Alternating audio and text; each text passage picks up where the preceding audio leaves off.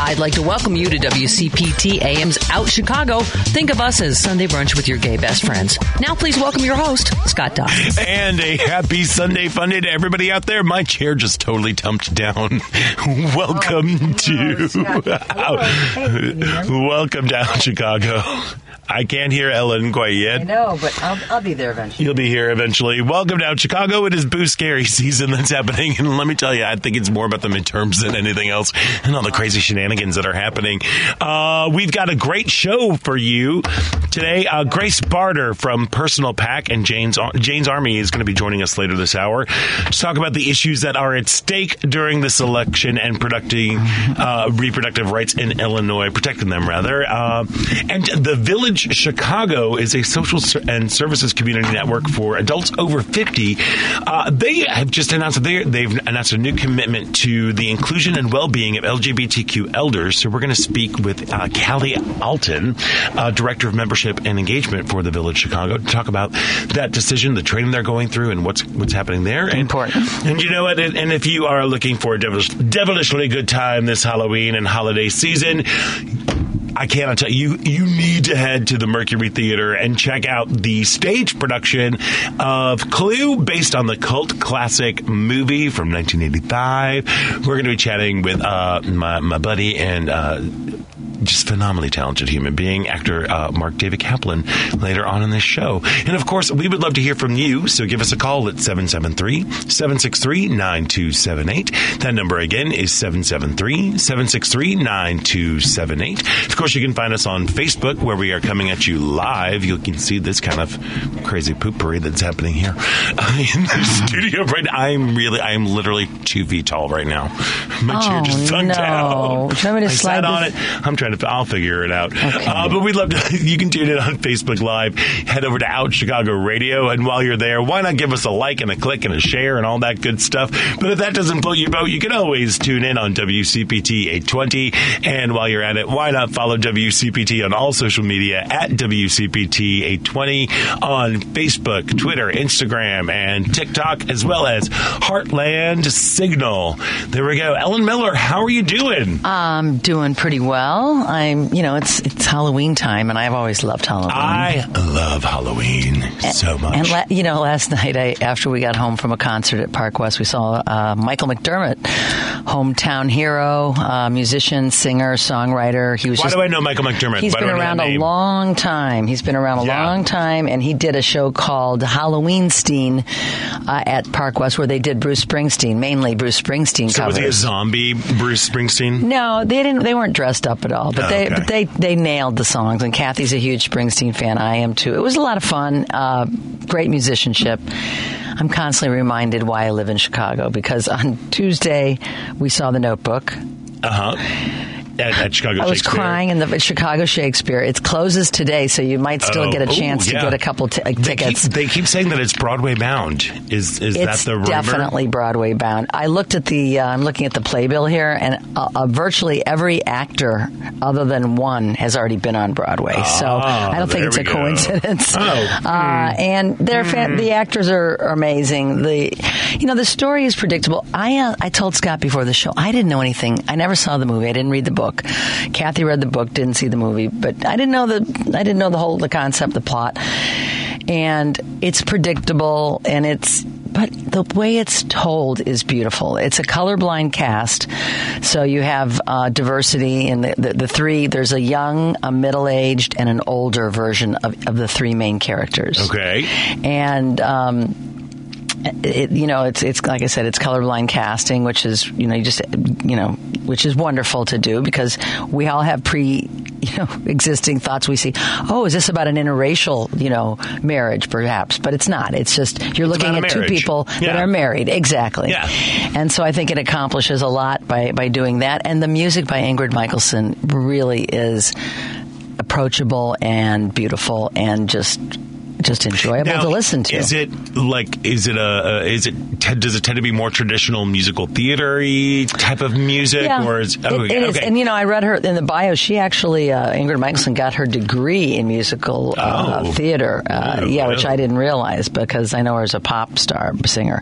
But anyway, highly recommend The Notebook if you can get to it today. If not, you probably have to see it in Broadway or when it comes to Broadway in Chicago down the road. There we go. But thumbs up. Yeah, thumbs up. Thumbs up is what you say. All right, cool. And then saw Measure for Measure at Chicago Shakes on Friday night, and it takes a Shakespeare classic comedy, and you know it puts it in 1959 Havana is the setting. Oh. So in the beginning, they do a lot of, they tell you to come early. There's like a nightclub. There's a singer, which is, you know, you don't realize at first if it's, is that a man or a woman? I think it's there's some gender bending going on. Right on. And then the play itself, you know, I don't see a lot of Shakespeare, so I have to really train my ear to listen to hear. It takes about 5 minutes or so for you to be like, Okay, this language how this language is. But I did enjoy it. And our friend Elizabeth Leto,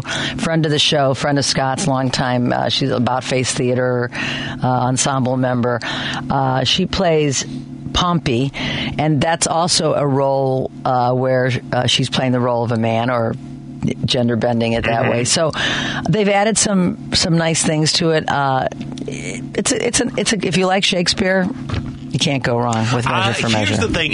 Here's the thing about Shakespeare. Shakespeare uses 90% of the same words that we use today. He just kind of moves them around in different ways. Yes. So you just need to kind of it takes you a couple minutes to get the flow, like, okay, now I can follow it. And they're always so good over at Chicago Shakespeare. Oh, yeah, if anybody can do it. Very, very clear. For sure. About what they're saying. But, yeah, I love it. I love performing Shakespeare. Actors do love performing Shakespeare. Because you are never that smart or that eloquent ever in your life. And it's like, oh, I get to say these words.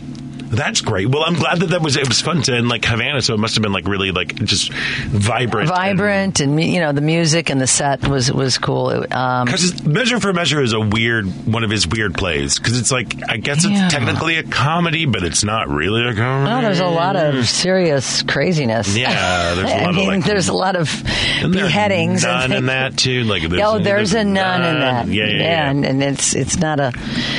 Yeah. Yeah. There's some gratuitous stuff going on. But, you know, like I said, after being in Portugal, which I loved, but I'm sitting there thinking of all the things we did. You know, went to the Park West to see Michael McDermott, saw Measure for Measure, saw The Notebook. We went to a book signing of a colleague, Don McLeese. He was a writer for the Sun-Times and the Reader for many years. He moved on many years ago to Austin. Now he's teaching in Iowa. He wrote a book nobody knew because nobody knows everything about everybody. He's been fighting alcohol.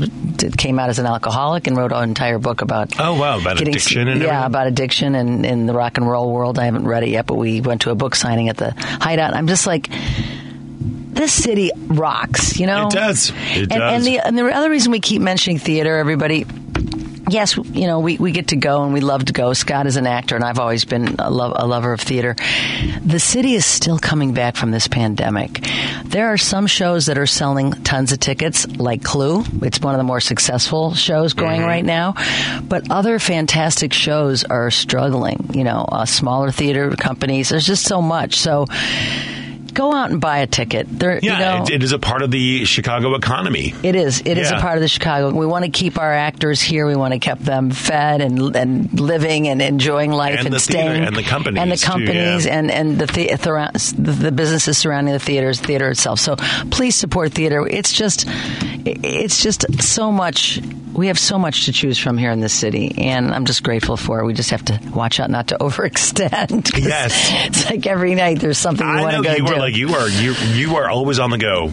You know, I hate to miss anything fabulous. I know, you got FOMO. I have a little FOMO. A little. And then you watch these. A little. Well, and then The Notebook is about, you know, life is fleeting. I mean, you know, you see a young couple falling in love, and then you see them to the end of their journey, and you know, those of us that are over 50, and we'll talk about that later. With the Village, yeah. Yeah.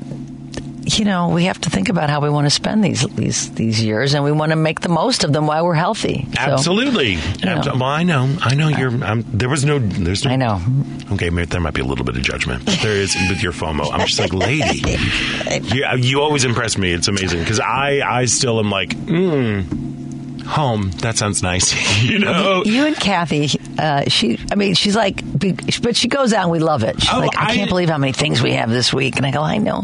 But at the end of the week, wasn't it a great week? We had a great weekend. No, I'm like, I'm down for it. Yeah. But, you know, I'm also like super duper excited to be like. And I do too. I like to stay home and just kind of, you know, watch the World Series or a movie or some. Oh, had no idea that was happening. Oh, yeah. The World Series. Mm-hmm. I know. Devin and I do. I know. But I missed both games. Astros and Phillies. Yeah, and they're tied, which is exciting. There we go. Well, we have two prominent Chicago ball. The manager of the Astros used to manage the Cubs. Oh, okay. And Kyle Schwarber, who was hero Kyle. On our team, yes. is playing for the Phillies. So there's a little Chicago Kyle. Interest. And I see Devin's got his Phillies hat on. There we go. Is it because of Schwarber? Or just because... No, but let me do something. Oh, yeah, the cheaters. Yeah, I don't like teams that bang on trash cans to win. Oh, I heard about that story like yesterday. Somebody had explained it to me.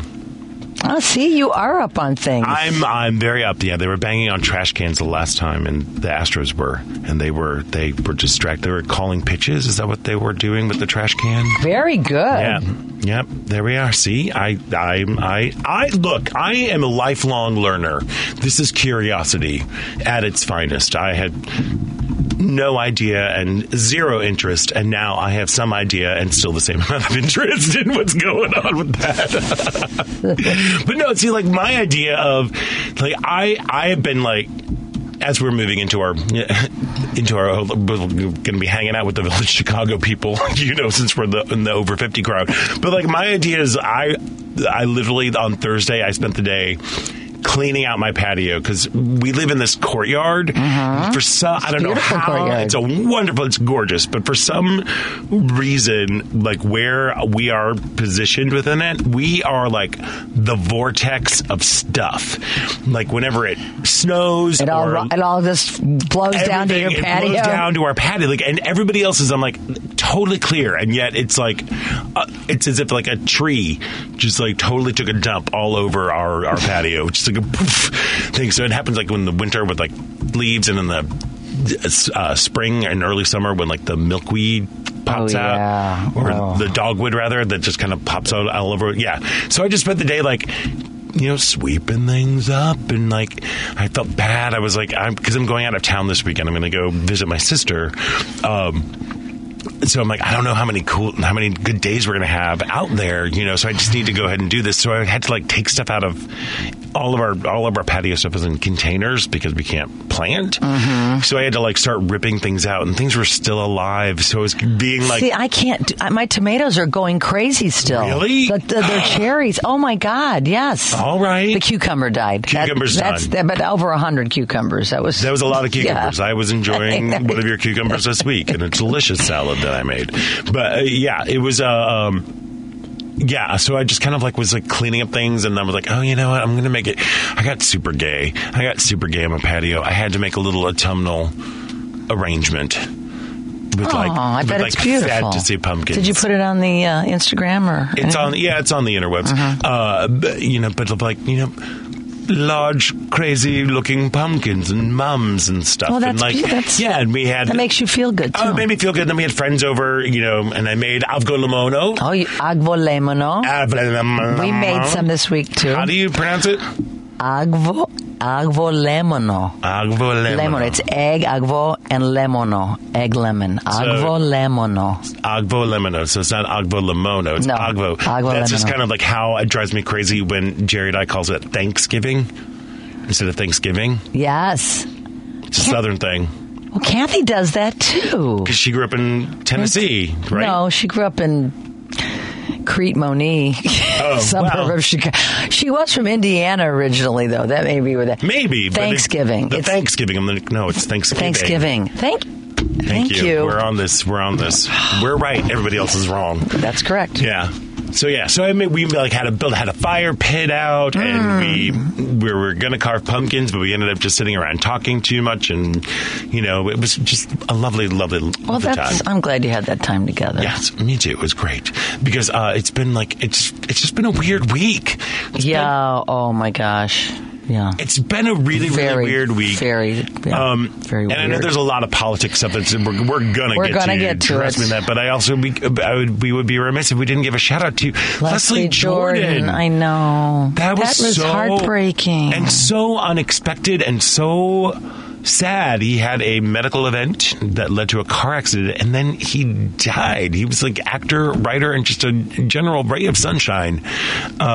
He passed away this week, and it was like tragic. He wasn't even that old. Yeah, I know. Like he was like 67, I believe, is how old he was.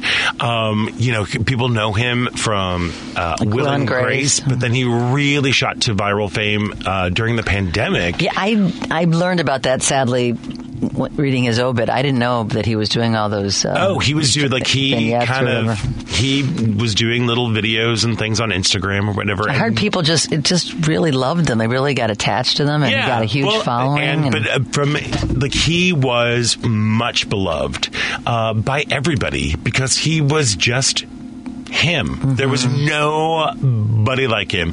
He was like short in stature, but like tall in generosity, talent, and just embraced being a sissy. Mm-hmm. You know, that is one of those things. It sounds so weird to say, you know, but he really did just kind of owned that he was effeminate and that he was this super gay person, and there was something very, very powerful about that. You know, the first time I encountered him was on. Did you ever see Sordid Lives? No. Movie? You should watch Sordid Lives. Okay. It's very, very funny. But it's based on a play by Del Shore, and it shows this Southern community. And it's, again, another cult classic movie. And it's chock full of just if you've ever spent any time in the South, you will know every single one of these people that are in this mm-hmm. thing. And he's in there, and he just kind of, I'm like, who are you? And he's just he was so funny and just so genuine mm-hmm. and just real about who he was. And I think he kind of opened the doors or let Hollywood know that, yes, sissies are funny. You know, and mm-hmm. they can't be without being the butt of the joke. Mm-hmm. You know, yes, he and Karen went back and forth on Will and Grace when he was Beverly Leslie on that show. Mm-hmm. You know, but they were just going after each other, and it was nothing to do with who they were. Right. You know, it was a big loss. And there's been an outpouring of love from all the newer fans that he had because of the videos that he did. That he was putting out. So, and he's been there's a huge Chicago connection. He came back here a couple of times to do solo shows. Yeah, I saw him pose. A lot of people with pictures that we know locally were. And you know, people who like Amy Armstrong, mm-hmm. incredible singer from Chicago. They've worked together here in Chicago, so it's you know, there's a Chicago connection there, and it's, you know, we just want to thank you. That's why you got to enjoy every moment. You never know what's going to happen. I mean, he might have had a heart attack, I guess, or something like that. I think that's probably what happened. You know, it's so funny because a friend of mine, well, I guess he's a friend, but it was really horrible. A couple years ago, one of the original cast members from About Face Youth Theater in 1999, a couple years ago, he was young, he was in his 30s, he had a heart attack while driving in LA, and he died. Mm-hmm. In his 30s. So again, I guess with The Notebook and you know with this, it's like, you know, life is short. So don't, you know, eat every sandwich, see every play, go see live music, do what feels good. Yeah. Don't put it off, though. Don't put it off. No. But also, you know, like, you know, if going out is your thing and soaking up all that, great. If having like one-on-one conversations. Then do that too. But, you know, We're never guaranteed tomorrow. No, but I'm guaranteed that I'm smiling because you look like a live jack-o'-lantern today. I know. And you're orange. See, those aren't watching on Facebook Live, you may want to tune in just to see that beautiful orange shade of sweater that Scott is wearing. And I'm bad. I feel bad I didn't embrace the holiday. It's fine. Wearing purple. It's fine. Purple can be a scary color. Apparently, yeah, purple is part of our decorations, actually. Apparently purple and green are now unofficial. They are Halloween colors. They definitely are. I'm representing one of them. Thank you. There we go. Well, excellent. Well, we need to represent some advertisers. Yes. You know, they need to go and put some stuff on pay the bill so we can keep the lights on and maybe fix my chair. Whatever. And we will get to the look. We'll get to the madness of next week after this break. But before we go, this part of Out Chicago is brought to you by Team Hochberg. If you are purchasing a new home, refinancing your existing home, securing a VA loan, or reverse mortgage, you need to call Team Hochberg, your trusted local lender. David respects veterans, but wanted to do more than just saying thank you for your service. So David did something about it. To thank veterans for their commitment to our country, Team Hochberg will be waiving their loan origination cost, which is currently $1,250. Next time Team Hochberg originates a veteran's VA, FHA, or conventional loan. Let's review. To thank the over 1 million veterans living here within the Chicagoland area for their service to our country, Team Hochberg will waive their loan origination fees the next time they originate a veteran's VA, FHA, or conventional loan, saving the veteran $1,250. Team Hochberg has helped thousands of veterans secure mortgages over the past 20 years, but they can't help if you don't call 855-56-DAVID or visit 56david.com. That number again is 855-563-2843 or visit 56david.com. Lower.com, Equal Housing Lender, NMLS 1124061. We are going to take a quick break, and when we get back, we'd love to hear from you because WTF GOP, what is going on? We're going to talk about some of the madness that's happening right after this break, so stick around. You're listening to Out Chicago right here on WCPT.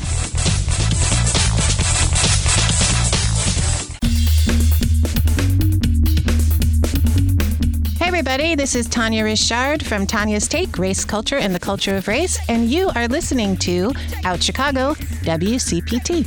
And welcome back to Out Chicago. Scott Duff here along with Ellen Miller as we roll along. It is scary season right now. In more ways than one. And I ain't talking about Halloween. Y'all, the midterms are just a week away.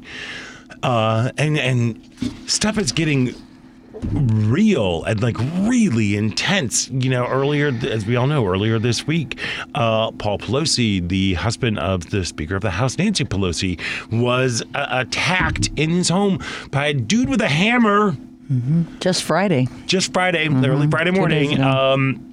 And this is just yet another example of the dangers facing elected officials and the rise of violent political speech. And it's all on the GOP side. WTF GOP. Yeah. That's what I'm. It's so bizarre. And after the attack, have any Republicans come out? Well, McConnell came out right away. He came out right away. Yeah. But okay, Mitch. There we go. And I think maybe Ben Sasse did something. But people are the whataboutism. Well, that Youngkins guy from Virginia, that moron, he came out and said, sorry, let's send Nancy back to take care of her to California permanently to take care of her husband or something. And then he said, "But I wish Paul all the best because an aside afterwards." Yeah, this is on them. This is on Fox News. Oh yeah, this is on the election deniers. Fox News vilifies Nancy Pelosi ad nauseum, day in and day out. Oh yeah, and this is what happens. This is what happens when your vitriol and your lies, they're out there saying the election was stolen. All these morons who believe them feel that, the guy that's running our country, Joe Biden, was not duly elected. And it is absolutely on the Republicans and Fox News and everybody else who continues to perpetrate this lie. Oh, yeah, I mean, it's unbelievable to me. It is bananas. It's been happening ever since 2016. You can see this steady diet of lies, of conspiracy theories, of like sowing seeds of doubt about the election. You know. Oh yeah. Putting people that work, you know, that give their time and their effort, and they're trained to work in polling places throughout the country. Their pictures are being taken. They're being stalked. They're being threatened. Oh, what kind of country is it that they want to see here? I don't know. We've been asking this for how many years now? Ever since this whole like "Make America Great" crap started, you know, it's like, when was it great? When do you want it to go to be great? It ain't great right now. At all, and the best thing that we can do is get out there and vote. We need to get out there and vote. I mean, this is they are just shoveling so much like crap down people's throats. I mean, of course, somebody, and especially people who might have a very like, let's say, a very tenuous grip on reality anyway, in terms of like, you know, where they are mentally. But like the whole Q conspiracy stuff, you know, that has been like infected so many people's minds. You have people who are believing that there are like, you know, that they are drinking the blood of babies, basically. I know. You know, is what's going on. So of course I want to go and stop that. But it's so bananas. It's so bananas to me, and the rhetoric that they are using. That is, it goes back to, you know, the Reagan, when he was running for president, you know, about the whole thing about organizing discontent. It is nothing but they're trying to figure out who is the boogeyman to fit into the Halloween theme right now, and how do you make people scared of it? They are going after, bizarrely, like the weird things that... They are using a whole bunch of rhetoric right now when it comes to trans folks or just the LGBTQ community in general. You know, they are talking about how drag queen story hours. There's this great piece on CNN. I'll throw it out there once I put it up. But they're calling it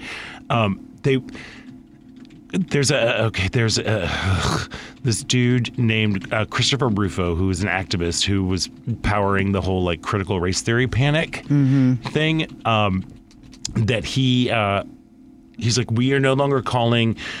We should no longer use the words drag queen. We should call them trans strippers. Oh, for God's sake! Because that is what they are doing. They're going after drag queen story hours, which to me is one of the most delightful things ever. Could you imagine being a kid walking in to a bookstore or a library and seeing this gigantic magical creature? You know. Have you ever been close to a drag queen? Of course. Yes.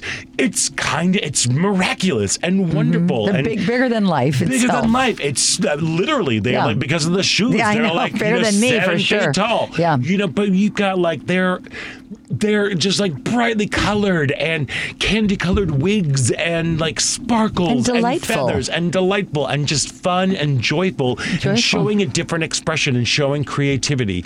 Could you imagine being a little kid and walking into that and then hearing a story, you know, about all the possibilities that you can be? It's like a cartoon character that's come to life, you know, because a lot of animation that they watch, you know, are not absolutely, you know, strictly, you know, male and female. Yeah, absolutely. And the right is also throwing around this whole term about like gender ideology, and they're making this whole.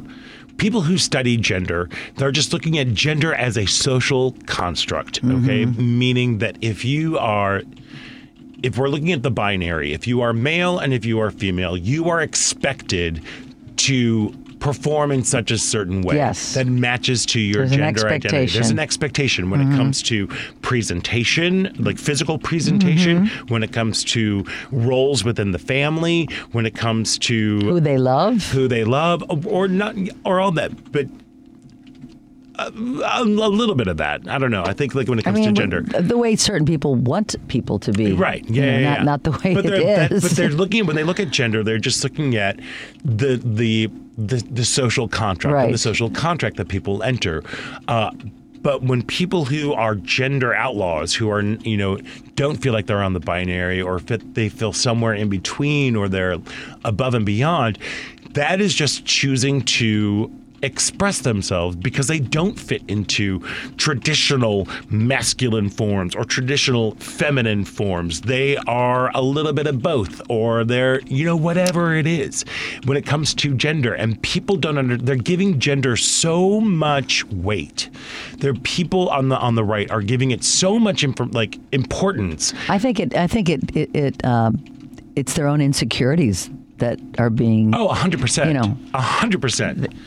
Yeah, it's going back to Shakespeare. You know, methinks the lady doth protest too much. Exactly. That's what it is. That's exactly what it is. It is all about just denial, and you know, and now we have this attack in someone's home. He was hit with a hammer.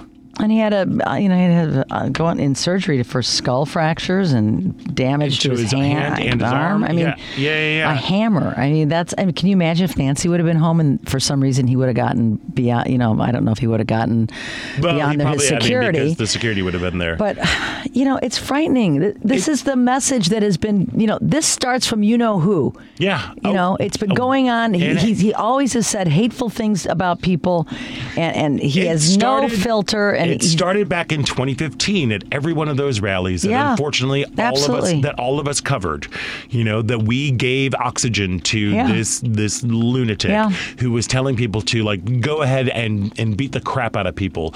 Do you remember the days when they would carry people out in stretchers? Yeah. I will pay for your legal fees if you want to go ahead and beat the crap out of people. And we were scared then about it, and we're still seeing how it has impacted people in this country. Yeah. And of course, that person became the president of the United States. So these people feel like if he's the president, he must be right because they don't think for themselves. Yep. Obviously. Well, and this, according to the New York Times, I mean, just in terms of people running for office, like you were saying, people who are the poll monitors who are there to help with polling at polling places, people, election workers, intimidating them. It's ridiculous. But according to the New York Times, since the attack on the Capitol, members of Congress have reported feeling increasingly vulnerable both in Washington and in their home districts. The number of recorded threats against members of Congress increased more than tenfold since 2016, according to figures from the Capitol Police, the federal law enforcement department that protects Congress, with more than 9,625 threats reported in 2021 alone. Mm-hmm. I can only imagine what's happening now. So this is what we're doing. We have people who are out there who are trying to intimidate voters, who are trying to silence votes. They are spreading lies and misinformation about things. It's the misinformation party. This is what they hang their hat on. Yes, we have had inflation in this country, but what makes you think the Republicans are going to can change it? Because most of this, when it comes to gas prices and oil, are completely out of the president's hands. Yeah. And they use it as their talking point because they're deflecting from abortion. They're deflecting from the fact that we know they want to take away Social Security, cut Medicare. They are not for the people. They are for themselves. And anybody that thinks that changing course midstream, I know that this is always what happens. The incumbent party is the one that loses in the midterms often. But if there was ever a time for this trend to change, it's 2022. Absolutely. Absolutely. I mean, they're putting up people like Oz and Herschel Walker and Carrie Lake. Didn't we try this experiment with somebody that's never held political office before that's a blowhard? And we saw how that worked. Yet we've got these three people that the races are neck and neck. These people spewing lies. Yep. Oh, yeah, 100%. 100%. It should be the opposite. They should be punishing the Republican Party for January 6th and Donald Trump. Not rewarding them. Amen, sister. Amen, oh, I'm sister. So upset about all this. Can you tell? Yeah, let's quick go to the phone and try to squeeze in a call before a break. Let's go to Michael O'Connor on line one. Michael, welcome to Out Chicago. Good morning, my friend. Hi, good morning. Very interesting and informative conversation. The first thing I'd like to say is Leslie Jordan, may rest in peace. Yeah. But he wasn't a physicist. He was unapologetically a queen. Yes, like myself. He was an unapologetically absolutely a right queen. Right on. That's the bottom line. Mm-hmm. Now Dusty Baker, Houston Astros. This year, what I noticed was that not since Jackie Robinson, there will be no African American in the World Series. World Series, no U.S. born as far as African Americans. The four states that we're dealing with concerning the midterms, Georgia, Nevada, Arizona, and Pennsylvania, LGBTQ plus persons and anybody that they can influence, we must vote Democrat. Absolutely. That's the bottom line. That's no question about it. That's the bottom line. And lastly, as far as I'm concerned, I've looked at our ballot here that's been sent to me, Cook County ballot, and the Workers' Rights Amendment. I'm going to have to vote no. And the reason is because normally I'd vote yes for collective bargaining. But the fact of the matter is that collective bargaining here in the state of Illinois, specifically here in Cook County, I can attest to as a former legislative staffer that too many times, too many unions will not hire African Americans. And I got a problem with that. So I cannot reward them with my vote. I can't do that. But I will definitely deal with all of the other stuff. And I am really so upset with the fact that Leslie Jordan is gone. He was a stand-up comedian that was, just a pioneer. Yep. Specifically as it concerns being out and proud and not caring about what somebody else thought about who he was.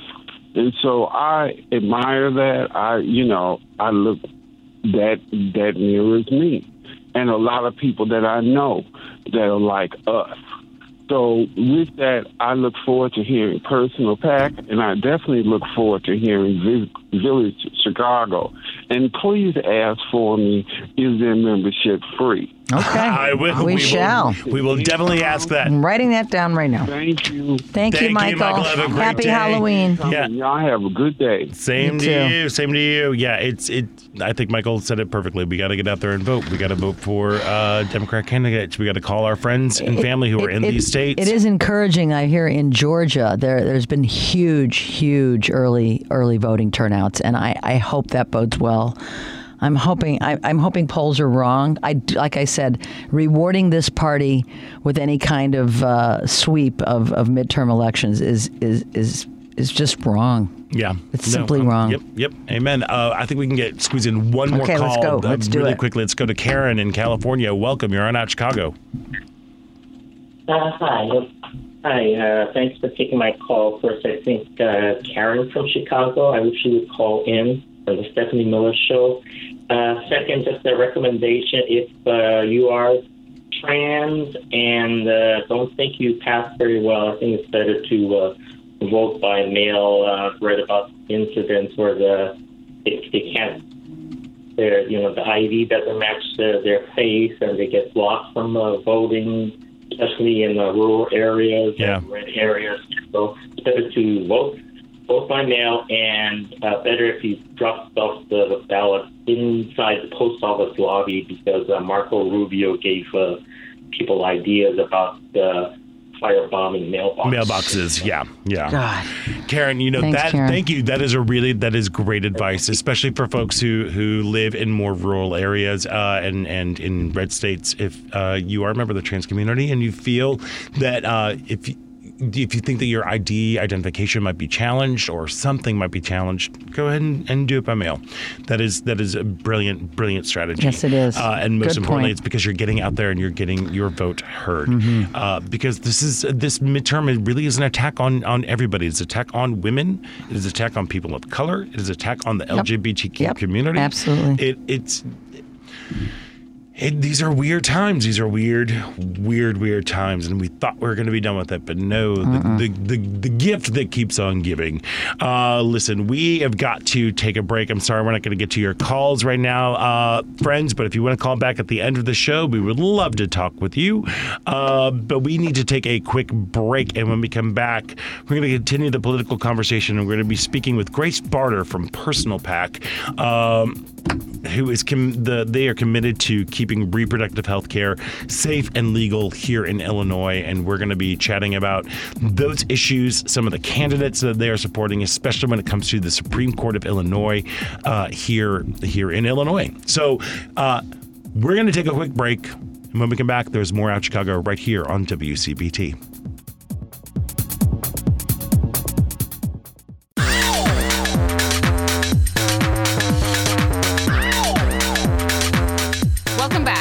And activist Stacey Anchin. You are listening to Out Chicago on WCPT 820. And welcome back to Out Chicago. Scott Duff here along with Ellen Miller as we're rolling along, rolling right into the midterms. And we have been talking about how this is a very, very, very important midterm season that is going on here, which is why we wanted to ask back our friend Grace Barter from Personal PAC. Grace, welcome back to Out Chicago. Hello. Thanks for having me. Oh, my gosh. Thank you for taking time out. I know this has got to be a very busy time for you. So we really appreciate you taking time out here and for all the work that you and Personal PAC do to help keep reproductive health care safe and legal here in Illinois. We really wanted to have you back to just to remind our listeners, what is at stake with the midterms? So what have y'all been working on since we last spoke a couple months ago? Yeah, there is a lot going on, like you said. We are super, super focused on several key races where pro-choice candidates just need some extra help across the finish line, and also on the Illinois Supreme Court, which a lot of people don't even know is going to be on your ballot. So we're educating people that that's an elected position, and we're doing everything possible to get two fabulous candidates elected to office, Judge Rochford and Justice Mary Kay O'Brien. Right, and those are in the second and third districts, right? Correct. Yes. So kind of outside of Cook County. Yes. Excellent. And so just to can we remind listeners exactly what encompasses District 2 and District 3 and which candidate is in which district? Yes, definitely. It is a lot to keep straight. Yeah. So Judge Liz Rochford is running for the second district, and that includes DeKalb, Kane, Kendall, Lake, and McHenry counties. And then Justice Mary Kay O'Brien is running for the third district, and that includes DuPage, Will, Kankakee, Iroquois, Grundy, LaSalle, and Bureau counties. Okay, great. Thank you. So the second group of counties, DuPage, we know they have the last couple elections, they've come around and voted blue. The McHenry and the rest of them, the first one, that's a tough one, isn't it? Yes. I mean, there's definitely pockets that go either way, and both of the candidates are incredibly strong. They've been highly recommended, but it is, I mean, it's going to come down to several hundreds of votes, which is why we're doing everything to get them across the line. Right. And I know the past couple of weekends, you, Personal PAC, and I believe Jane's Army, you've been out canvassing in these districts for the candidates. What has been how has that been received? How has it been received? Yeah. I mean, it's going well. It's always a kind of a, you know, never know what you're going to get when you knock on a door. Absolutely. But really, if we do get the chance to talk to people, choice and reproductive rights are top of the list. That and probably like gun safety. I think just given the last several months and things that have happened with Roe v. Wade, people, it's really on top of mind. And when they hear that these candidates are going to stand up for reproductive rights, you know, that is what they're excited about. So it's really just getting out and talking to people and then reminding them to go vote and to live their values that way. And are you finding men are equally concerned, or is it balanced, or is it mainly the women that are showing their concern? I'm just curious. Yeah, maybe not a 50-50, but definitely more men are getting involved, concerned for their loved ones. And also we have more men showing up to volunteer, which is always a hopeful thing. Yeah, that's amazing. Because I can only imagine what you know, we've been talking a lot about the misinformation and lies that have been coming from more conservative candidates. Have you been encountering any, like, what have been some of the biggest, like, misinformation or just flat out lies around reproductive rights here in Illinois? Yeah, I mean, I don't know if it's as intentionally misinformation as other things that you're seeing on cable news around, you know, the Safety Act or something, but right. But I think a lot of people just think we are good and fine in Illinois, and that it's like, why really bother with the issue? We're a blue state, we're an island in the Midwest, but that is just so not true. You know, the last pieces of legislation that we've passed in several years have only come down to a couple of votes, and it's been a big fight to do that. So I think it's really just reminding people that this is an issue that could easily be changed with one bad election, and especially on the Illinois Supreme Court, because those are for a decade right. long term. So we're talking like a generation of impact. And just a quick reminder to all of our listeners out there, why is it so important that reproductive rights remain safe and legal here in Illinois? Great question. Yeah, I mean, everyone should have access to the care they need and want. And I think it's really important to remind people Illinoisans deserve that right, but we're talking about providing care for people all across the Midwest, from places as far away as Texas, because those states have become hostile to a human right that is reproductive health care. So, you know, when we're talking about this election, it's literally millions of people that are counting on us to stay pro-choice. Yeah. Yeah. Getting back to the Illinois Supreme Court races that we're talking about, both of the candidates running against the two women that are running, they've never been judges before. Is that either one of them, correct? So, yeah, so Mark Curran, who's running in the 2nd District, has never been a judge, and the Illinois State Bar Association found him not recommended. Yep. So, two major red flags. Wow. Yeah. Wow. Yeah. Both of them. And hello. Yeah. Mm-hmm. Yeah, Burke and Curran. Yes, and they've both been endorsed by the most extreme anti-choice organizations in the state, so they could be very dangerous if elected. They've celebrated when Roe v. Wade was overturned. Mark Curran celebrated and said, "This is why we voted for Donald Trump." Mm-hmm. Michael Burke referred to himself as an originalist in agreeing with the Dobbs case, so that calls into question not just abortion access, but gun safety laws, marriage equality, birth control. So, yeah, we have two fabulous candidates, and then the opponents are quite extreme. Oh, yeah, yeah. They're horribly extreme. One would think that having experience as a judge might be one of those boxes you want to tick off. You would hope. You know, as you are running for Supreme Court Justice. In our final minute that we have together, how can folks participate? Is Personal PAC, are you having any more events to help get out the word, or is there anything else before we're heading up to the election, or how can folks help participate? Yes, of course. So one, get out there and vote if you haven't done it. Early voting has already started. Mail in your ballot. Tell everyone you know if you live in those counties to get out and vote for Liz and Mary Kay. Mm-hmm. And then finally, we do have a final canvass this coming Saturday, November 5th at 11 a.m. We'll be in Gurnee. We're fighting for Judge Rochford and a handful of other pro-choice candidates. The governor is going to make a guest appearance. I will be there. So you can head to our website, www.janesarmy2022.com, to find that info, to sign up. It would be the best use of your time if you want to make a difference in this last week. It sounds amazing. And again, there's still time. Thank you for all of the work that you are doing out there, literally on the ground. And for a full list of endorsed candidates, you can also head to personalpac.org/endorsements. You can find out a little bit more information about all of these things. Grace Barter from Personal PAC and Jane's Army, thank you for taking time out today. Thank you for all that you are doing. And get out there and vote, everybody. We're going to want to keep reproductive health care safe and legal. Mm-hmm. Grace, thank you so much. And onward.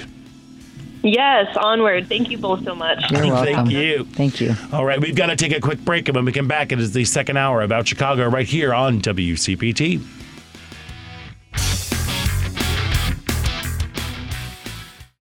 I'd like to welcome you to WCPTAM's Out Chicago. Think of us as Sunday brunch with your gay best friends. Now please welcome your host, Scott Duff. And welcome back to the second hour of Out Chicago. Scott Duff here along with Ellen Miller as we're just rolling along on this Halloween weekend that's filled with terror as the midterms are approaching. Oh, it's terror. Right? Yo, go vote. Go vote. Oof. Oof, there's that. Look, we're going to take a quick little pause, kind of recharge, because you know, to celebrate the season and everything, and celebrate some good things that are going on here. A little bit later on this hour, we're going to be speaking with Callie Alton, who is Director of Membership and Engagement for the Village Chicago, which is a social and services community network for adults over 50. They have just made announced that they're making a very strong commitment to the inclusion and well-being of LGBTQ folks. So we're going to be speaking with them a little bit later on this hour to talk about all the things that they have planned, what the processes they've been doing, and how they came to this decision, which I think is great. But in the meantime, y'all, here's the deal. It is Halloween time. The air is thick with murder and mayhem and hopefully comedy. If you are looking for just a wickedly fun, good time this Halloween season, you need to head over to the Mercury Theater and check out their production of Clue. It's based on the cult classic 1985 film, which I just adore. And I adored this show, and I adore our next guest. Joining us now is one of the amazingly talented members of the ensemble, Mark David Kaplan. Mark, welcome back to Out Chicago. Hi. Thank you, Scott. Hi, Ellen. How are you? Good, Mark. Nice to have you back. I'm glad to be here. So glad to be here. Girl, I got a goof on you. Okay. This show, I'm going to say this word and people are going to be upset about it, but it's like this show is just stupid with five O's. Five O's right in the middle of how stupid it is. It is so much fun. It is so much fun. Congratulations. How have audiences been reacting? Thank you, my friend. First off, that's the nicest thing that anyone has ever said to me. There you go. That's sweet, Scott. Just tell them how stupid you are. Yeah. Yeah, I know. We do stupid way back. We go way back with stupid. We do go way back with stupid. We do. You know what? The audiences have been amazing. I mean, even to the point, and in short, like you said, fans, big fan of the movie from the 80s as well. And how can you do, film on stage? You can't. So they wrote this amazing adaptation, which we don't say it's interactive so much, but I think all theater's interactive because people react and they're a part of the evening. So that part has been amazing. The fact that people come and get everything they know from the film, but you're getting these, great portrayals. Nobody can be Madeline Kahn. Nobody can be Tim Curry. Nobody can be, et cetera, Leslie and Warren. And it's like you said, it's this amazing ensemble of people, all whom adore each other. And it's like it's a game of yes and every show. It's just so much fun. Yeah, it's really, really fun. So folks who might not be familiar with, by all things, it's kind of like Pirates of the Caribbean. Pirates of the Caribbean shouldn't work because it's based on a ride, but it's delightful and fun and frothy and wonderful. Clue is based on a board game, the good old Parker Brothers board game. You even get a great little Parker Brothers joke in there in the show, and it follows a group of strangers who've been invited to this house in New England. They've all been given pseudonyms: Mrs. White, Mrs. Peacock, Colonel Mustard, Professor Plum, Mr. Green. And Miss Scarlet. And who all come in and they're being blackmailed by Mr. Body, and madness ensues. And it is, holy smoke, one of the things that I love about this show in particular, you very much kept true to the spirit of the film, but you also were able to go in and make these performances, like these characters, your own, and it truly is the example of the Chicago theater ensemble ethic. Like it is such a cohesive unit, all of you on there. Can you talk about, like, again? That's probably the nicest thing you ever said. So I'll Yeah, and we feel that, Scott. We feel that every night. And I'll get a little esoteric here, you know, in the world. I always say, no brain surgery, thank goodness. But, you know, we're in a tumultuous time in the world. And the fact that we get to come in and do this, and it is important to every one of us because, you know, our craft, you know, with the information you guys give on the radio, it's all important. Everything that we work together to make the world diverse and fun and sometimes, you know, scary. But the reality is this is Chicago, the Chicago theater community at its finest. Everybody is investing in the reality of what the story is, what the real pieces of it are, you know. And they do place it in the 50s, and they go to the point of, you know, it's 54, and they're all accused. They think they're being accused of being blacklisted, so they kind of throw that, you know, they throw that in there very much like the film does. So there is some kind of, you know, 50s timely topical, you know, aspect of it. But the reality is it's such a welcoming. I'm going to say working at the Mercury, it's amazing. My second time there. It's very community-based. We worked these, like, heavy days of, like, straight 6-hour rehearsals, which I prefer doing as opposed to, you know, 8 hours a day and then taking a break. And I like just, let's go in full throttle, you know, both feet in. And everybody just brought their A game. And we tried stuff, and sometimes it was stupid with those O's. And then the stupid got to be even more fun. So right. We were like, oh, no, Let's pick the stupid choice. You know, why not? Yes. Well, let me tell you, like, the performances are great, but it's also, we got to give a big old shout out to the designers. The production the production team is just incredible. The stage, I hear, is just amazing. It's phenomenal. What Bob Knuth, who is the scenic designer of the show, was able to do in a very intimate space. Like, the Mercury, it's big, but it's not that big. Right. And the way to fit, tiny. Go ahead, sorry. I was going to say it's tiny. Like, I was going to say that I love the idea where your room comes in and goes, oh, this is a very large house. And we immediately adopt the fact, I mean, we're in a room with a few people, you know what I mean? It's like, oh, yes, the house is very large, you know, but that's because Bob is so freaking brilliant. I mean, he created these amazing sliding walls and, you know, trap doors and, you know, walls that, you know, collapsed, and it's amazing. It's amazing. Yeah, it really is. It's gorgeous, and everything is like the lighting is perfection. The costumes are perfection. It really is. And congratulations, because I hear you're breaking all Mercury Theater records with this show.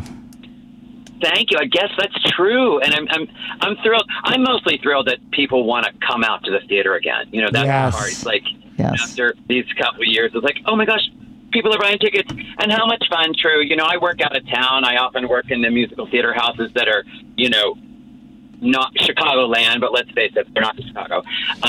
So it's so much fun to be in the heart of this Southwest corridor, and it's so much fun. It's buzzing when you come out. You know, it was a film festival the other day. Yeah. There were, you know, food trucks. It's the best of that, and why shouldn't theater partake in that social aspect of what we do in this great city? Absolutely. And they're doing it. I love it. I'm so happy for everybody there, and you know, the owners that have stuck through, and the you know, because I live nearby, and I walk by all the time, and I smile every time I pass Mercury Theater, the Music Box Theater. You know, it's just pinch me. I'm so happy to be living in this neck of the woods, and. So are everybody that. Yeah, no, it's true, and people appreciate what's going on over there. So people need to get their tickets though, because fortunately it is running through January 1st. So it's a great thing. But I have to goof on everybody in the show. I'm naming everybody. McKinley Carter is Mrs. White. Shut up! Right. I can't even deal with her. Like, before I announce everybody. This movie holds a very special place in a lot of people's hearts, at least of my age, I believe. And there's also some, like, clearly, like, queer, like, iconically queer moments. You know, Mrs. White, you know, Madeline, played by Madeline Kahn. You've got... The movie is just... stacked. Like, you know, you've got Madeline Kahn, you have Eileen Brennan, you have Nicolette Sheridan, Leslie Ann Warren, Tim Curry, Michael McKeon, Martin Mull, and Christopher Lloyd. Like, all of these people are just at the top of their game, and there are just so many moments that, like, people pop up. I remember, like, when the movie came out, they had 3 different endings, and you had to go to 3 different theaters to see it. Like, it was the most brilliant marketing campaign ever. And it didn't really do, like, so hot. It definitely found a life later. But now you've taken all of this incredible ensemble, you've taken these iconic roles and really made them their own. Saying them again, McKinley Carter's Mrs. White. Shut up. She's so... A lesson in stillness and comedy. Andrew Jessup is Professor Plum. Great. The worst doctor on the planet. You, Mark David Kaplan, just charming. I, like, half the time I sit there, I'm like, I hate you. I just hate you. How can you be that talented? Hate you so much in the best way. In the best way. But everyone, like Andrew McNaughton, Kevin Rostin, Erica... Stephan, Tiffany Taylor, Nancy Wagner, Honey West, who gets a applause break for a scene change. Oh, I love it. Jonah Winston, who I oh my God, I don't even know how to talk about him. He, as Colonel Mustard. Yes, he is an amazing conundrum. He's just the talent and sort of how he utilizes his instrument. Amazing. Yeah, it's like, it really is, like, it is a top-notch ensemble for real. And sounds some like of the jokes, it's like good old-fashioned, just like setup, punchline, and people don't see it. That his not me with about the homosexual line. What is like? Oh, I know. Yeah. Can you tell me who's a homosexual? Not me. That is so funny. Sorry, it's just so. What was it like when you all were in that room, having this sort of, having to deal with these iconic roles? What were you worried about? Like, because there are definitely some nods to the original performances, but everybody makes it their own. What was it sort of? What was it like to go in there? What? We let Walter Stearns, who filmed our ship, our director, we let him worry about that. Okay. And honestly, I've done so many things that I feel like in some way, shape, or form, shows that have been iconic for other reasons. And you know what? We're in the here and now, so I've sort of adopted at this point in my life that there's nothing I can do about that expectation, Yeah. So if there was something that he needed visually or perhaps, vocally or something, he was really sort of gingerly and sensitive and kind about it. He said, hey, like, can we go this direction? And sometimes we went in the total opposite direction, y'all. We were like, we're not gonna touch that.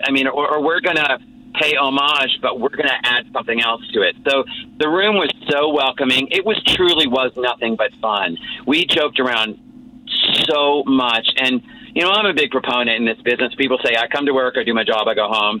Yeah, that's true. But let's face it, any job you do, when you love the people you're working with, you do the job better. We all know that. Yeah. Absolutely. And in this case, this show just, I feel like, again, harkening back to community, we developed this core of trust, and that's a thing today now, too. You got to be careful when and how, and comedy's hard. We know all of that, Don't want to offend anybody. We all gave each other carte blanche to go, you know what? Okay, I'm going to... Does that feel good when I fall on you? Okay, great. Or I'm going to... we're all on top of each other right now. We're good. It was always the actual actors loving each other while they were hating each other on stage. That's right. That, I just came up with. That's what it is. That's why it's successful, because people see that. They feel that. It's real. Oh, thank you. Yes. Yeah, well, and maybe that's the little lesson in our little play about something or nothing. That's the lesson. You guys just trust each other and have fun, Yeah. Yeah, but that's a big thing, because let me tell you, that comes across on stage. It truly is. Like, there is... Every single person on there is a necessary piece of this puzzle, and then to make up this wonderful kaleidoscope. It really, it is definitely an ensemble. People allow, they set up the jokes to let the other people shine. It's it's that whole thing, like that improv thing where you look better by making your partner look amazing. And You feel that. You feel that in there. And it's so clever. Like, Walter Stearns did an incredible job with the direction. Again, you take this intimate space. You have a lot of people who are all basically being shoved from room to room trying to solve a mystery. And you don't have a lot of space to go, but you get this whole sense of running around a house, even though they're just tiptoeing in a circle. You know, it's like it is... It is. That's the magic. I can't wait to see it. I haven't seen it yet, Mark, and Scott's been raving since he saw it last week, and now I'm hearing all of this. I'm like, I gotta get in there sooner than later. We can't wait to have you. Yes, let us know when you're there. I can't wait. Oh, thank you. I'll get there, and I'll let you know. Yeah. Well, again, if you are looking for something, a great way to celebrate the spooky season right now, and even a better way to kind of like, you got the influx of relatives are going to be happening over the next couple of months with families and stuff coming in from out of town. Perfect night to take them out.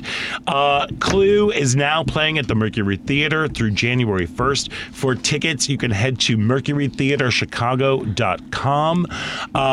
Mark David Kaplan, thank you so much for joining us today. Thank you for the joy that you bring onto the stage. Thank you. A pleasure to talk to you both, as always. Thank you for what you do.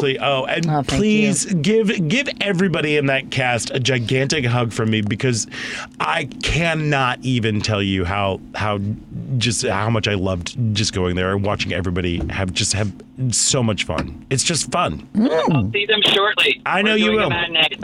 Break legs. Right on. We'll break legs today, and we will see you soon. Mark David Kaplan, thank you. One of the incredibly talented ensemble of Clue, now playing at the Mercury Theater. Head to mercurytheaterchicago.com for tickets and more info. We've got to take a quick break, and when we come back, we are going to be speaking with Callie Alton, Director of Membership and Engagement for the Village Chicago. So stick around. You're listening to Out Chicago right here on WCPT.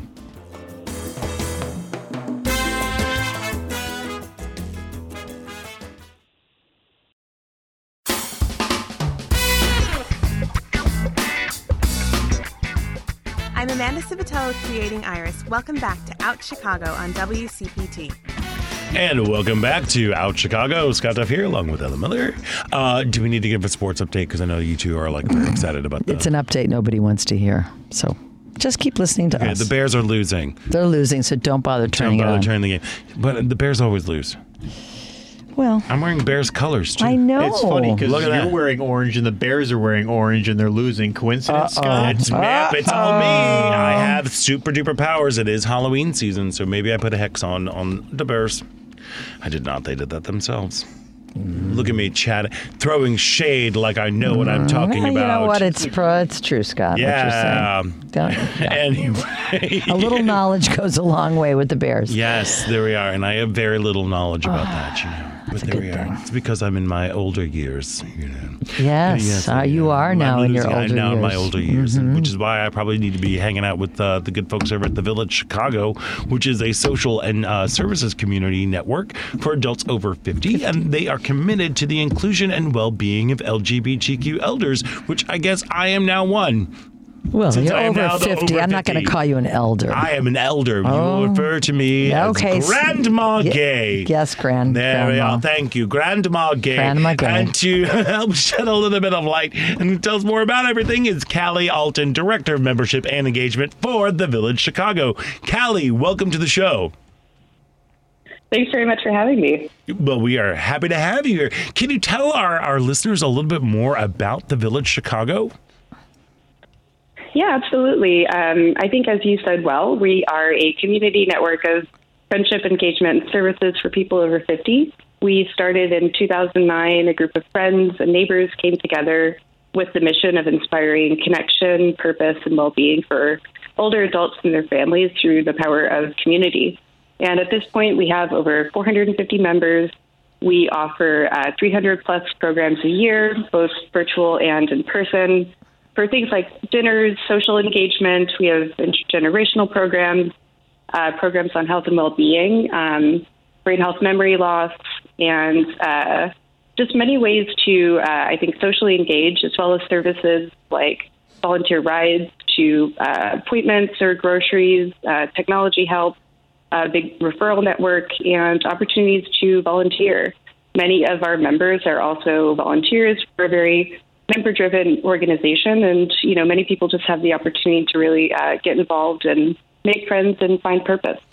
That's such an amazing organization. I love that it was kind of just started out as a group of folks who are like, let's get together and do stuff, mm-hmm. and that it has flourished into this now over 450 members. I would be remiss, just because it's on the top of my head. We had a caller early on in the show and a friend of the show who wants to know, is membership, like, how does one become a member of the Village Chicago? Yeah, absolutely. Definitely recommend checking out our website, thevillagechicago.org. We have different levels of membership. Basically, the membership dues help support the organization.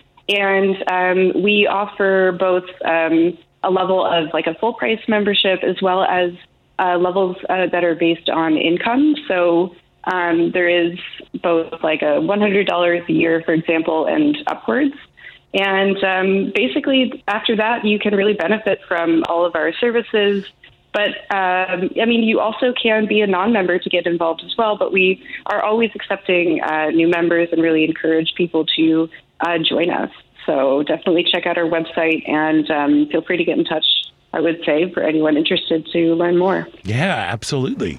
Now, recently, the Village Chicago was awarded a grant from Next 50 initiative. Mm-hmm. And can you tell a little bit about this? Because I know about Next 50, but was the grant specifically to focus on well-being and inclusion of LGBTQ folks, or how did that decision come around? Yeah, absolutely. So it was with that particular focus, and we've had a really active LGBTQ community within the village since the beginning. We have an LGBTA committee that is really involved in program planning and provides really excellent community. So the grant was an opportunity to really expand those programs that already existed, and also I think really focus on the educational component. We know that as an organization, part of our mission is to really ensure that we are treating every person of all identities with as much respect, affirmation as possible. And to do that, we really need to learn more about those identities, some of the challenges older LGBTQ adults face, and how we can address those as an organization in the best way that we can. So, we were really just excited to introduce new opportunities to learn both as a staff and as members, and to really center the needs of LGBTQ older adults. Yeah, I think that fills my heart up mm-hmm. with such joy, yeah. Because there's so many times that people are throwing around, DEI, diversity, equity, and inclusion around, and that's become kind of like a buzzword, but a lot of organizations aren't following through and walking the walk. And it seems that the Village Chicago, with this grant, has been able to actually be like, no, this is a priority. We have a strong LGBTQ membership within our community. How can we better serve them? And I just wanted, like, that to me just really just fills up my heart. So thank you for that. Yes, indeed. And I know that you also, you partnered with SAGE, which is a national organization that focuses on supportive services for LGBTQ elders and their caregivers. What was that partnership like, and what did they focus on? Well, so they basically offer a program. It's a credentialing program. It's called the SAGE Care Credential, and that includes a kind of training for the staff of an organization. There's different levels. We received, and we're very lucky because of the grant, to be able to receive the platinum certification, which is the highest, by having all of our staff participate in this training. And we really learned more about, LGBTQ identities, some of the kind of historical context, which was really interesting, how to make sure as an organization that we are affirming when we are interacting with people of different identities. So really, it was just an investment in learning more about the individual kind of challenges. We do know that LGBTQ older adults do and can face additional challenges, and that, you know, we really need to learn about those in order to fully address them. So that training was a part of it. We also did a training with the Center on Halsted, and that was also really incredible because we were able to come together as a staff and learn together. We, as a staff, we range in age from 26 to, I believe, 83. Oh, wow. And so it was so fun to come together and, you know, see that people can have many different ages, different backgrounds, different experiences, and that if you come with an openness, a commitment to learning together and, you know, to kind of leaning into moments of discomfort as part of the process, you know, you really are able to develop a lot more understanding and compassion that can be shared with the community as a whole. 100%. That's beautiful. You concentrate on social health, emotional health, physical health. What are examples of how people can get some aid when it comes to physical health?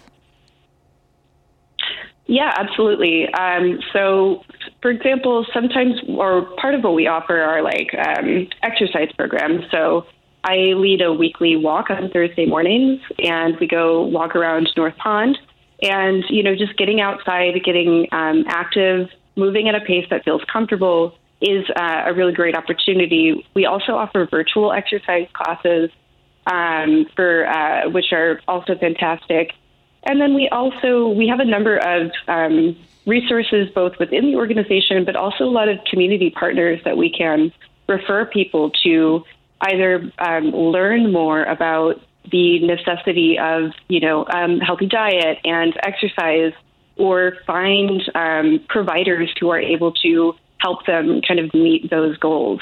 So I think, you know, a lot of it is really looking beyond into the broader community and forming those connections so that we can help people find the right supports and resources that they need. Can you touch on the emotional health that you work on as well with people?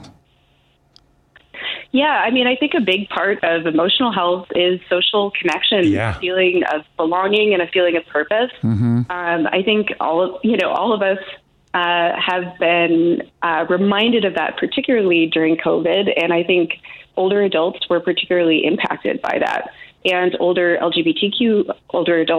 even more so in many cases. So being able to provide opportunities to really meaningfully connect. I think at the core of the Village to me is this idea of reciprocity, that we all have something to offer and something to gain and from one another. And so I think really being able to invest in that, connecting with people of all ages, coming together as a community and sharing together, learning together, you know, that really goes a long way in improving our emotional health because it makes us feel a sense of connection and belonging. Oh, yeah, absolutely. I can see how 100%. That. 100%. Yeah. And how great that now you've expanded your partnerships to like the Center on Halsted and with SAGE. As you were going through, as you and your fellow staff members and your community were going through this training, was there anything what surprised you the most? Like as you were like, oh, I hadn't thought about it and from this perspective, you know, or anything like that. What was something that just kind of like, oh, mm-hmm. like, and to be like Oprah, what was your aha moment? Mm-hmm. You know, it's interesting because I think every person individually probably had a slightly different aha moment, you know, because we are all coming at it from a different place. Some of our staff identify as LGBTQ, some do not. And so I think it was what was really kind of an aha moment for me on the larger scale was just being able to see how, despite these kinds of differences, we were still able to really invest in and commit to that kind of learning and really just to see that, you know, people do have a genuine interest, I think, in learning about and making sure that they are affirming and respectful of LGBTQ folks.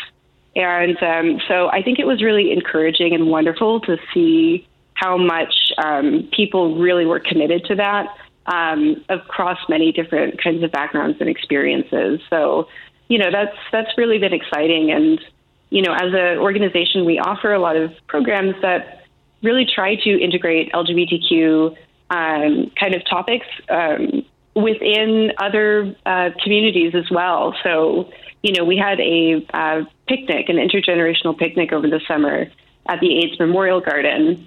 And it was Village members, LGBTA committee members, but also not from other committees, family, friends. And we learned about what the AIDS Memorial Garden represented. And we were just able to come together and have a lot of fun and, you know, connection over these topics and really make sure that, you know, it's truly inclusive and integrated within the community. Yeah, it sounds like you're really paying attention to the whole intersectionality of, you know, of these issues. One question that's kind of been, that popped into my head. After these, this training that you went to with Center on Halsted and with SAGE, have there been any like policies or procedures that you've actively implemented? Like, oh, we need to change this. And it could just even be something as, you know, like, oh, we need to make sure that there are gender-inclusive bathrooms or whatever. You know, has anything concretely changed for the Village Chicago? Yeah, I mean, I think that we're constantly working on that. And I think one thing that is that we very quickly really wanted to address and make sure that we were using language that was affirming, making sure that you know, in our language that we are using on our website, both in and outside of the community, that is reflecting our commitment to inclusion. So that was a really big one. I think that we've integrated a lot more communications generally that surround LGBTQ topics. We have a weekly member memo that goes out, and we've been featuring a lot of articles, some written by staff, some from the larger community, about LGBTQ History Month, for example, about, you know, different kinds of like events that are going on in the city. And so I think that there's definitely been a general increase of awareness on making sure that these topics are, you know, very visible in the community, and that we are making sure that people of all identities really see their themselves reflected in our community. Oh, it's so good and so important. I love that. And people meet one another too. You know, you're really fostering relationships that, you know, people. Someone may say, "I never knew a trans person before," or you know, you never. It's great that they're so open and you're so open to having everybody collaborate together. It's a beautiful thing. Absolutely. Yeah, no, I think it's really great because, you know, people maybe, like you said, haven't known someone who's trans, or maybe their children or grandchildren have recently come out. And so, and they want to be able to affirm them. And, you know, I think sometimes people are worried about offending others. And that's why it's important to have open dialogues and respectful dialogues. So people don't fear approaching this topic, but, you know, see it as something that is part of everyday life. And, you know, just, yeah, absolutely. That's a beautiful thing. I love it. So I know, now that we're all one big, happy, inclusive group, what events do you have? I know we're like coming up on the end of the year. It's probably going to be jam packed with like holiday stuff and things. What events are coming up for the Village Chicago that folks might be able to check out? Yeah, well, we have we do a potluck twice a year. We have a fall potluck coming on December 1st, which will be really fun. We have like a happy hour coming up as well, which will be in Lincoln Park at Casati's. We have ongoing programs that focus on all sorts of topics that people can check out virtually as well. For those who that's easier. So I definitely recommend going to our website, thevillagechicago.org. Most of our events are open for both members and individuals, just as part of the larger community. So feel free to register, and we'd really love to see people there. Yeah, this just fills my heart so much, you know, especially like sometimes, as we said, you know, LGBTQ older adults, they tend to be, can suffer from like depression and isolation and loneliness, all these things, and different health factors. And to have a place that is not one of the go-tos, not your Howard Browns, not your Center on Hall State, you know, another place where you can find connection, you can find purpose, you can find community, is always always just very, very heartening. So again, if you are over 50 and you want to start, like, meet some new folks, learn some new things, whatever, head over to thevillagechicago.org to find out about the organization, about upcoming events, and about, like, topics that might be of interest to you. I'm Callie Alton, Director of Membership and Engagement for the Village Chicago. Thank you so much for joining us today, and thank you for, providing community and fellowship for folks. That it's so important. It is. Thank you so much. Thank you so much for having me. And I want to just plug really quickly too, for people under 50, there's lots of opportunities to get involved as well. I started as a volunteer and am now a staff member.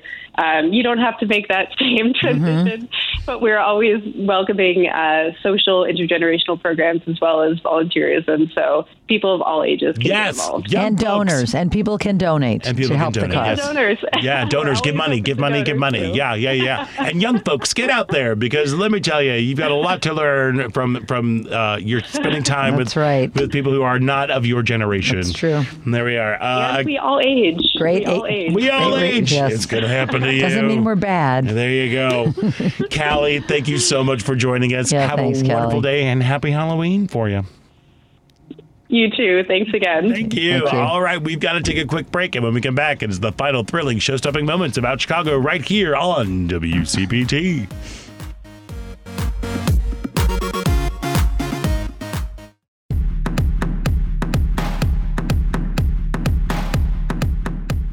I'm Barb Siska. And I'm Jessie Paray. And we're with the Chicago History Museum. Welcome back to Out Chicago on WCPT. And welcome back to Out Chicago. Scott Duff here and Ellen Miller. We are just trucking along right here. Yes. Let me tell you, that just filled my heart. Mine too.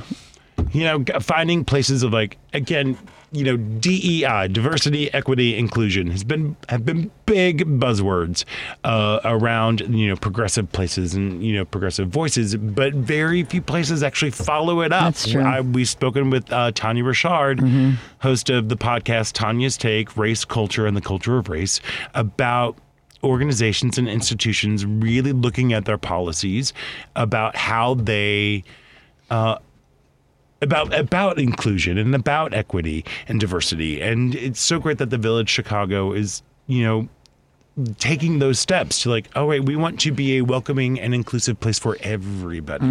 So great. Yeah. No, it's wonderful. It doesn't get any better than that. I mean, you know, there's a lot of learning to be done. And the elders over, I'm guessing some of them, you know, over 50. I mean, there's people that are very active over 50. People are working till... You must refer to me as an elder from now on. You're not referring to me as an elder. Devin, you must refer to me as an elder. But the resources of having each other is just, you know, bringing people together from different ilks, different walks of life. I think it's just a fantastic situation. You're not just one group. You know, it's many groups coming together. And that's, people learn from that. And like the world. Like the world. We like to be inclusive. We don't like to be exclusive. We like to be inclusive. Yeah, but it is one of those things where, like, you know, you're gonna. This is how, like, I don't know how I'm all of a sudden launching into a whole diatribe about, like, single-sex schools. But it always drives me crazy, you know, like, you know, all girls school, all boys school, blah, that drives me kooky pants. It's like, while I understand the benefits for, like, you know, all girls, you know, not having the, you know, they're able to raise their hands in class, they're getting active in, you know, in STEM classes, you know, science and technology and math, you know, but it's like the world is co-ed.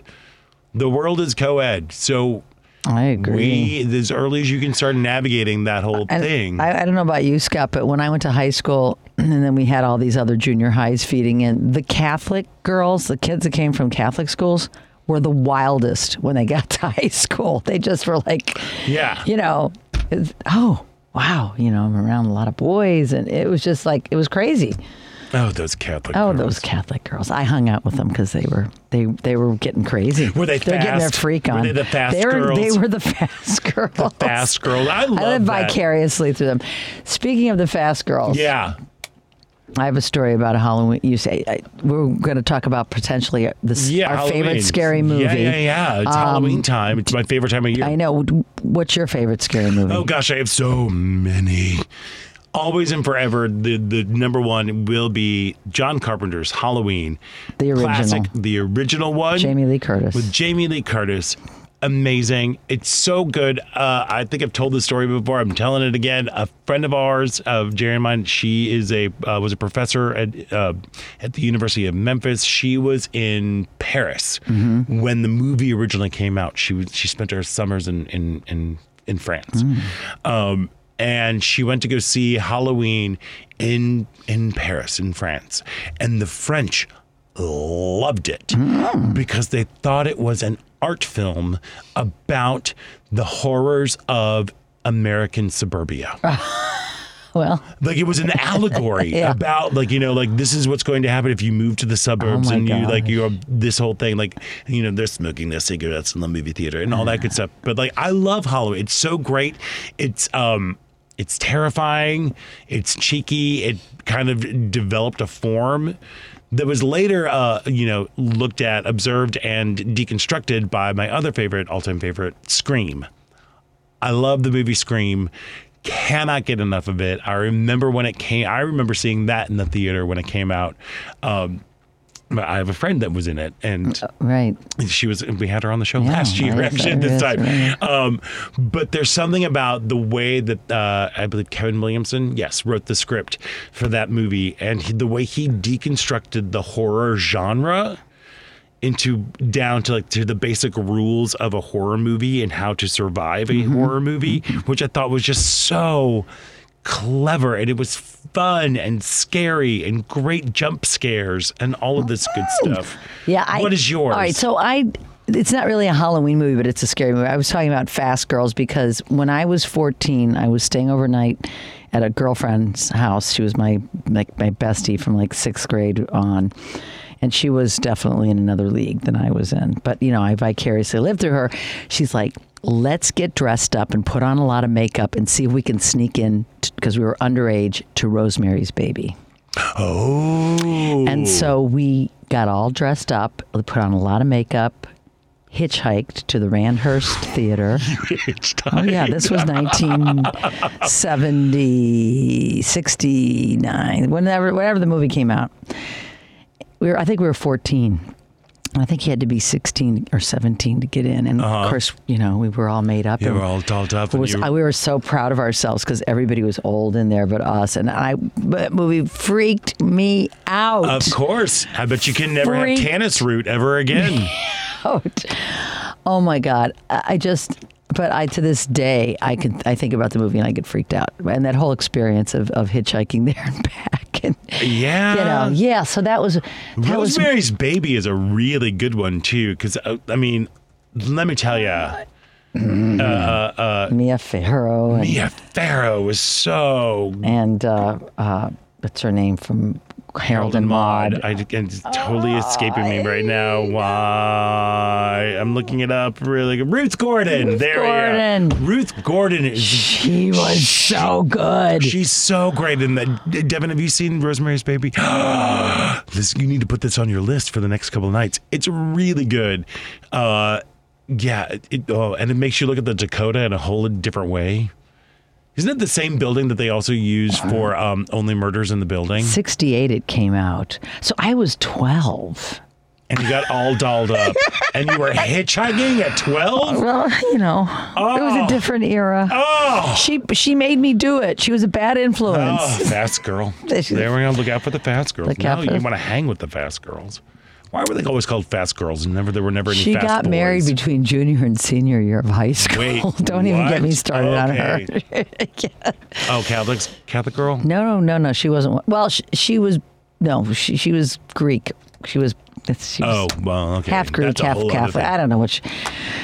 It's a long story. We'll talk about her later. Right there. Yeah, that's a rich tapestry. She got married, and we had the wedding at our house when my parents were out of town on a vacation with my younger siblings. We had the reception at my parents' house while they were out of town. This sounds like the beginning of a horror movie. This should be the great... Oh, yeah. I bet... And people got thrown in jail. The greasers, that she married a greaser, and he was drag racing, and he got thrown in jail. All the money that they got, they had to use to bail him out of jail. One of the best... Oh, it was a... What? Oh, gosh, Scott, it was crazy. Yeah. Ellen Miller, you were just describing like American Graffiti to me. Yeah. We need to make like American Graffiti, American Graffiti scary movie. Yeah, we could. There we are. Anyway, yes, I got many stories. Yeah, many stories. Yeah, I love me some Rosemary's Baby. Yes, I love that movie. Rosemary, yeah, all the classic, The Omen. John Cassavetes. Yeah, John Cassavetes. The Omen is great. I love that with those baboons. Did you ever see The Omen? I think Rosemary's Baby ruined me. I have hardly seen any scary movies since. Really? It was just so frightening for me. I think it just... I know a lot of people who like don't enjoy like Lee Remick in The Omen. She's so great. Oh, I loved her. The Omen. The baby might be the son of Satan. What? Who knows? There's a whole thing with baboons. It's terrifying. Yeah, it's good. So I love those classic movies, though, like from that genre, late 60s, early 70s. Yeah. Like that's really good. And dipping into the 80s as well. So good. So good. Yeah. Are you dressing up this year for the Halloween? Because it is gay Christmas. I know. Halloween is the gayest holiday. Thanksgiving is the third gayest holiday. I do like to put a mask on or something, but we're going to make some of my turkey mole chili. And you're passing out turkey mole chili to your trick-or-treaters? We're not going to. But we're going to put it in their hands. Close your eyes. Close your eyes. Here you go. You make little baggies of it. No, we're having we're having our friends over because they live in a high rise. They don't get any kids, and Liz loves kids dressed up. They'll probably start coming around 4:30 or something. So we're just going to sit on the porch. Our neighbors all get into it. They run around with, cocktails and depending on the weather and Here, come have some of this and have some of that. And we used to set up tables on the street, and I had a margarita bar one year. And we ordered. This was years ago. For the children. For the children. Yeah. To hell with the children. And we pass out bags of soup. But I was observing quickly last night as we were out and about the costumes, and our neighborhood Lakeview was jammed everywhere. I walked the dog around 11:30 because I just wanted to see, and everybody had a costume. But I noticed that people, it's like more traditional. I like skeletons, and there was a lot of witches, and there wasn't the innovative costumes, and I didn't see many political ones that I noticed. I don't know if it's post-pandemic. I think there's kind of a different... It wasn't as crazy out there. Well, it's also weird because Halloween is on a Monday. Right, but Saturday night, that Saturday weekend in Lakeview... It's always fun. It's always crazy, no matter what day Halloween. And I did feel it was a little more subdued. Well, did you go up Halsted where all the gay bars are? We went down Lincoln where all the straight bars were on the way home from Park West. And usually that's crazy. That's crazy. They were lined up all the way down the block to Great, game. But let me tell you, I know. I love Halsted. Halsted, yes. Halloween is the gayest holiday. It is. It is gay Christmas. It's the gayest holiday, and followed by the Oscars, then Thanksgiving, and then Pride. Those are the gay holidays. Those are pretty much the gay high holidays. I think they're having their Halloween parade. They always do, and it's usually at 6 o'clock on Halloween. So anyway, that brings us to the end of our show. Happy Halloween, everybody. Happy Halloween, everybody. I want to thank all of our show folks out there: Grace Barter, Callie Alton, and Mark David Kaplan. Devin, you are incredible. Make sure you tune into the Sports Cubicle tonight at 9 o'clock. The Bears apparently have scored a touchdown. They're scary. They're doing a scary Halloween thing on us. Paul, thank you so much. For nothing, whatever. Ellen Miller, I hope you have a wonderful Thanksgiving. I do too. In a month, Halloween. Happy Halloween, Scott. You, Grandma Gay. You got Thanksgiving on the brain. I know. Grandma Gay. We'll talk about Thanksgiving later. Absolutely. And I'm Scott Duff. And until next week, stay proud.